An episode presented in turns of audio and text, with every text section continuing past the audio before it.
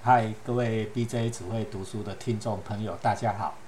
哦，记不记得我们在去年刚开播的时候，曾经邀请女科学家张文慧教授哦，来为我们分享呃关于生物学方面的书哈，全球全世界最感人的生物学。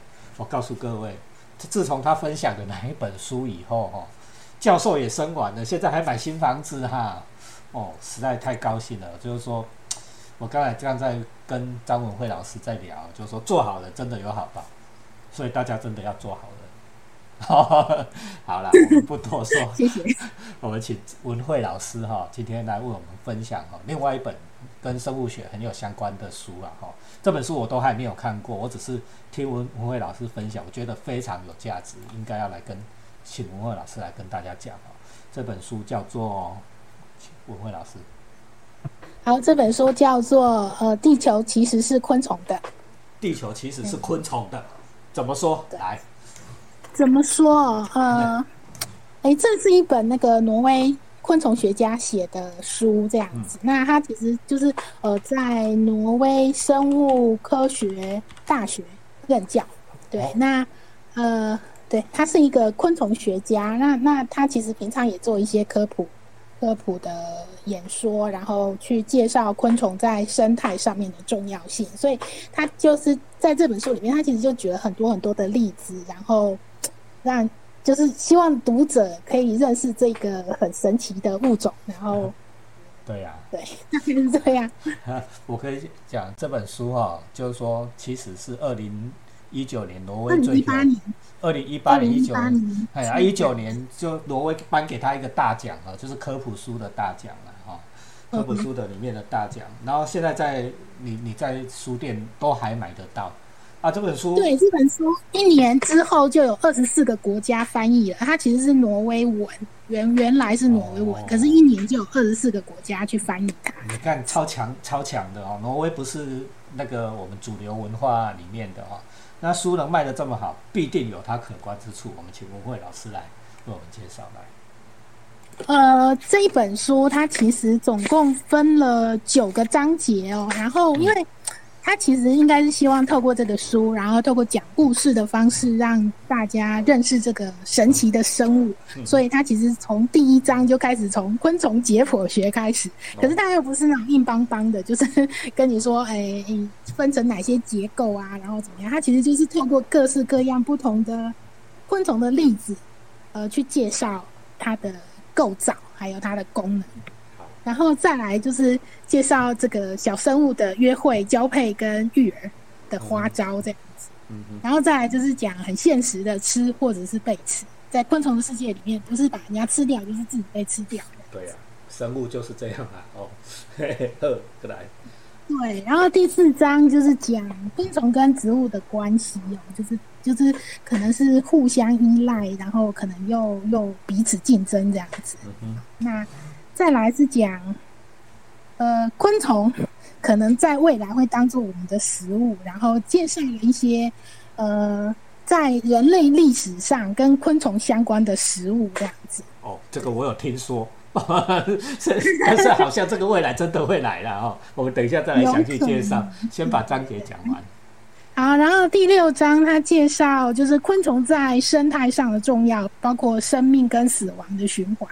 就是昆虫其实呃，除了我们知道的授粉啊，然后当做其他生物的食物之外，其实在分解上面它还是很重要的一个角色。蟑螂很讨厌，但是蟑螂很重要。嗯，对，现在也有科学家研究，就是在他最后面的章节，他其实有讲到，呃，未来譬如说在一些救灾上面，可以用蟑螂哦，在蟑螂身上装一些些呃微小的 sensor，然后进到那种我们平常机器进不去的地方，去看看还有没有神明迹象。哦天哪，好，等一下再说，这个先最晚才说，我很怕。好来，对，然后再来第七章，它是讲一些。昆虫产业跟我们密不可分，从丝绸到虫胶，然后还有一些其他的应用。嗯，然后再来，其实昆虫在人类社会里面，呃，其实真的还蛮多贡献的。譬如说，在科学界，诺贝尔奖就是一个很重要的殊荣嘛，一个桂冠。哦，那昆虫呃，利用昆虫至少拿了至少六个诺贝尔奖，在过去，就用果蝇就拿了这么多个诺贝尔奖，这样好厉害哦。好，对，然后最后一张就是昆虫跟我们接下来会怎么样？那文慧老师挑重点。我们今天时间我不可能全本都讲给大家听的，这是我们对对对对对，其实看过了，有些就忘记了，所以 我觉得这本书可以一再一看再看这样子你子。可以读很多次啊，哈、啊，我们只要讲重点，我们希望你去找书来看，这才是我们节目的初衷啊，哈、呃，啊，那节目，那文慧老师，你来挑重点来为大家介绍一下。挑重点哦，嗯，好，我们来讲一下，它第一章，呃，或者在它前言其实就介绍昆虫这样子，包括这本书的书名就叫《地球其实是昆虫的》。是，那以目前地球上的物种来说，就是已经知道的物种来说，其实昆虫是占最大种、最大数、最大数量。如果你把联合国的席次用呃物种的种类去分的话，呃，人类包含所有的脊椎动物，可能只有占百分之哎，应该是百分之三吧。哦然后其他昆虫是占一半以上的。啊，所以它其实是在地球上，它真的很多哦。还有一个数字也蛮有趣的，就是嗯地球上现在大概已经快七十亿人口，对，可是每一个人可以对应到两亿只虫。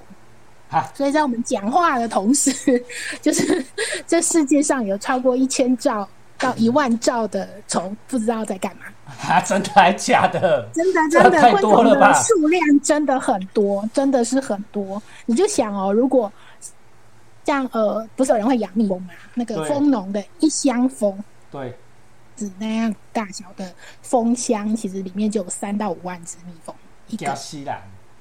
我们说对，所以其实虫是一个 银河系才一千亿个星星左右呢，好像是这样。对，所以那这本书里面他就讲哦，就是地球上昆虫的数目比全世界所有海滩的沙子加起来还要多。讲恐怖，我们这个世界对，真真的的是昆虫的是只。是我有很多是我们肉眼看不到的。其实，其实世界上最小的虫只有零点一六公里，是一种鹰小蜂。哦，真的、哦，零点一六公里是连公里哦，嗯连公分 mm 都还要小哦。是 millimeter 然后哦，mm 哦，对对对对对对对。然后，哎。然后最大的如果是长度的话，哎，最大的是中国巨竹节虫，它比你的前前面的手臂，就是它有臂六十二点四公，对，六比前臂六十二点四公分。六十二点四公分，比前对，所以它其实是，对，所以昆虫其实真的是，就是它的变变化、它的大小啊、形态啊、种类啊，真的是就是你会觉得，我我我自己觉得它真的是很神奇的一个生物。天差地远，六十几公分，比一家比一只鱼还大呢。昆虫可以把鱼抓起来吃哦，不是鱼吃昆虫哦。对，就是有这么大的虫就是了。对啊，，就是我问一个很重要的问题，这个或许对国小小朋友知道，但是我不知道，到底什么样才算是昆虫？哦，昆虫，昆虫它有几个很重要的特征，比如说它分分节，所以它英文字 insect 就这个字其实其实就是就是分分段分节的意思，对就是古字是这样意思来的嗯。对，那昆虫一定有头、胸、腹三个体节，哦，然后呃会有六只脚。头、胸、腹的三个分解，还有六只脚是昆虫最基本的配备。那它还会有触角，两只触角。大概都一定会有这些，那只是有些可能退化了。哦哦，可能退化看不见了，但是其实它原来是有的啦。对、哦对头，那在它的六头，只脚，两只触角，大家记好哈。对，小那还，有两双翅膀。那当然有些翅膀会退化或者是消失对这样子。像蚂蚁已经有的蚂蚁已经没没有翅膀，消失了啦。对，哦蚂蚁。但是应该一定看得见的，最明显的应该是打底卡头胸腹了哈。对对对对对好对对。啊，小朋友，你你下一次自然科月考的时候，你要是及格了，记得哈，你要跟妈妈讲说，要把 BJ 只会读书再推广更多的人哈。科学知识是，荷兰这个很重要。好，再请吴慧老师再继续来。对，然后昆虫其实在地球上存在的时间比恐龙还要早。嗯，它就是在四亿七千九百万年前就已经有第一只昆虫了，哦，所以这个生物真的蛮蛮神奇的，它躲过了地球上五次的大灭绝，生物的大灭绝，可是还在现在还他他他还活着啦，哈、就就是它见证到恐龙出现到恐龙消失这样，这些恐龙恐龙消失大概是第三次大灭绝的时候，对，它经过了五次灭绝还在。我有听人家说，蟑螂比恐龙还要历史还要久，是不一样不一样。应该是，应该是。我吓得要死，居然他这么准命没戏。对，他大概就是这昆虫，其实就是刚刚说的头胸腹嘛，然后还有就是它其实能够在地球争霸，另外一个原因就是它有翅膀，它会飞。因为在它会飞的那个年代，大概是一亿五千万年前，它其实就是就是那个时候还没有恐龙嘛，所以还没有什么翼龙啊、鸟类啊、蝙蝠这些东西都还没有，对，就是它就已经占据，它就会飞了，它就占据了空域。那这样子其实对它来说，它它可以飞到更高的地方吃到上面的东西，因为那时候已经有植物了。然后呢，它也可以飞到更远的地方去去开疆辟土，有对，扩大领域。自己的生物，对，对对对，空域它在一亿五千万年前就就是它来称霸这样，而且在古时候，就是恐龙以前的嗯昆虫其实是很大只的，比如说一只蜻蜓，可能就跟你的手臂张开来一样大。啊，那个跟人一样古。代的昆虫是这么大，对，就是大概跟一个人一样高了，它张开翅膀大概就跟一个人一样高了。哦，那难怪人家说 dragonfly 嘛，哈、哦、，dragonfly 就是嗯像龙的蜻蜓，像龙的苍就是讲蜻蜓啊，哈、所以是有对对对，而且。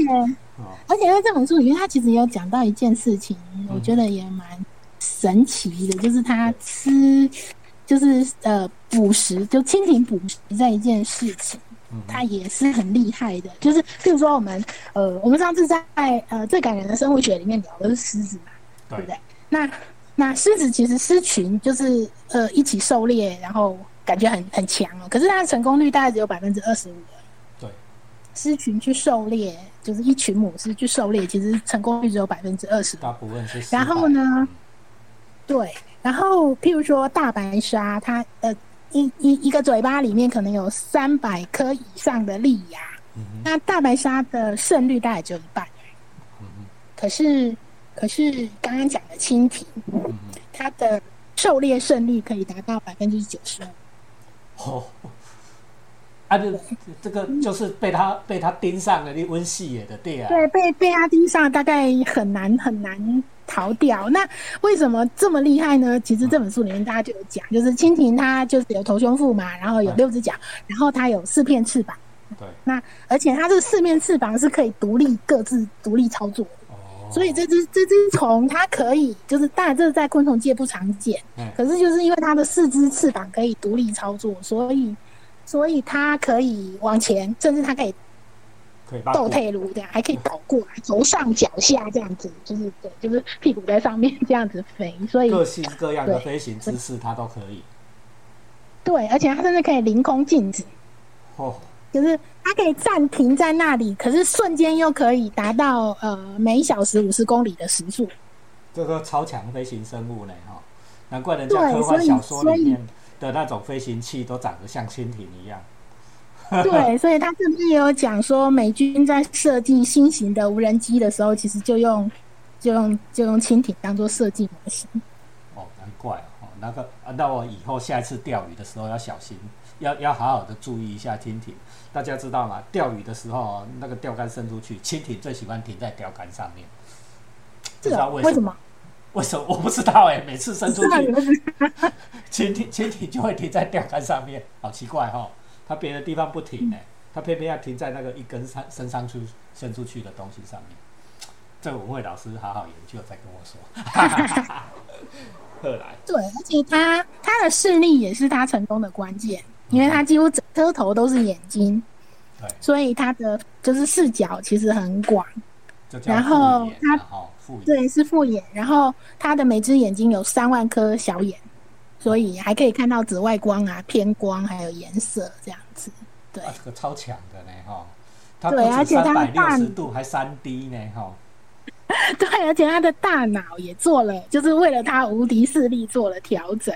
啊，就是譬如说，我们人类的视觉影像，可能每秒二十张影像，你可能就觉得它是一个动画了嘛，对不对？对对对对，可是可是蜻蜓它每秒可以看达看到高达三百张的独立影像，哦，这这这个是超超强，大对，所以我们的电影对他来说只是像是幻灯片那样一一一对个。我们的电影看起来，他觉得是静止的，就对了啦。对对对对对对，不不不是不是像我们觉得是连续的，所以他视觉暂留没有很久。哦，这个原理讲起来，嗯，可能要再讲久一点了哈。我们电影是 其实是一格一格的静止画面，而、我们的眼睛哈没有办法那么快的接收影像，对没有办法解释你就会觉得是连续的。我们 CPU 太慢，所以那个蜻蜓的 CPU 比我们的 CPU 还要强。应该说它是特化的图形处理的晶片啊，对不对？它是哪有可米利亚能对吧？所以一秒钟可以处理三百张，对啊，那太太厉害了。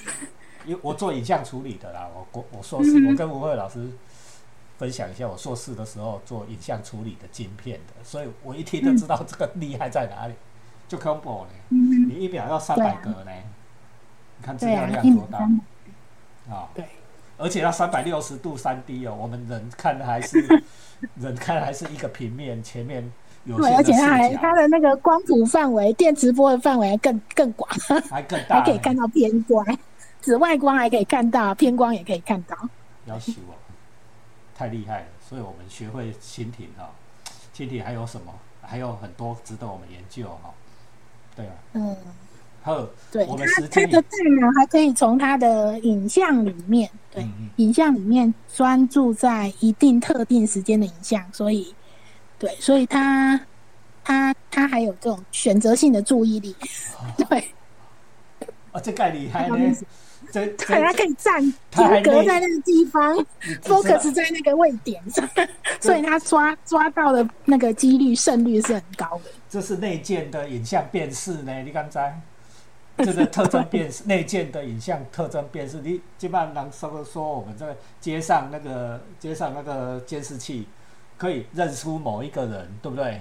嗯嗯嗯，要用 AI 呢，我们还要写程式呢，要写 AI 呢，还没那么厉害。你看人家蜻蜓就自己能搞得定，对不对？抓出哪一些 key frame，然后他自己还能够解特征。哦，这个我下次再叫那个资讯处理的专家来讲给大家听。好，我们时间差不多，我们只能再讲一个小事情，我最有兴趣的。刚才我们在讲到蟑螂，蟑螂厉害在哪里？蟑螂厉害在哪里？呃，我找一下，哎，真的书里面也有讲哦。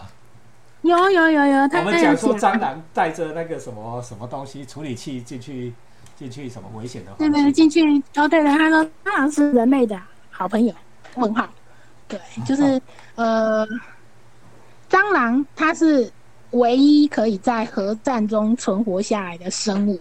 啊，对呀、我第三次哦世界大战嗯，就是他的生理，还有他的动作，还有他的韧性、恢复力，其实都都蛮厉都一等一，杀不死。害的。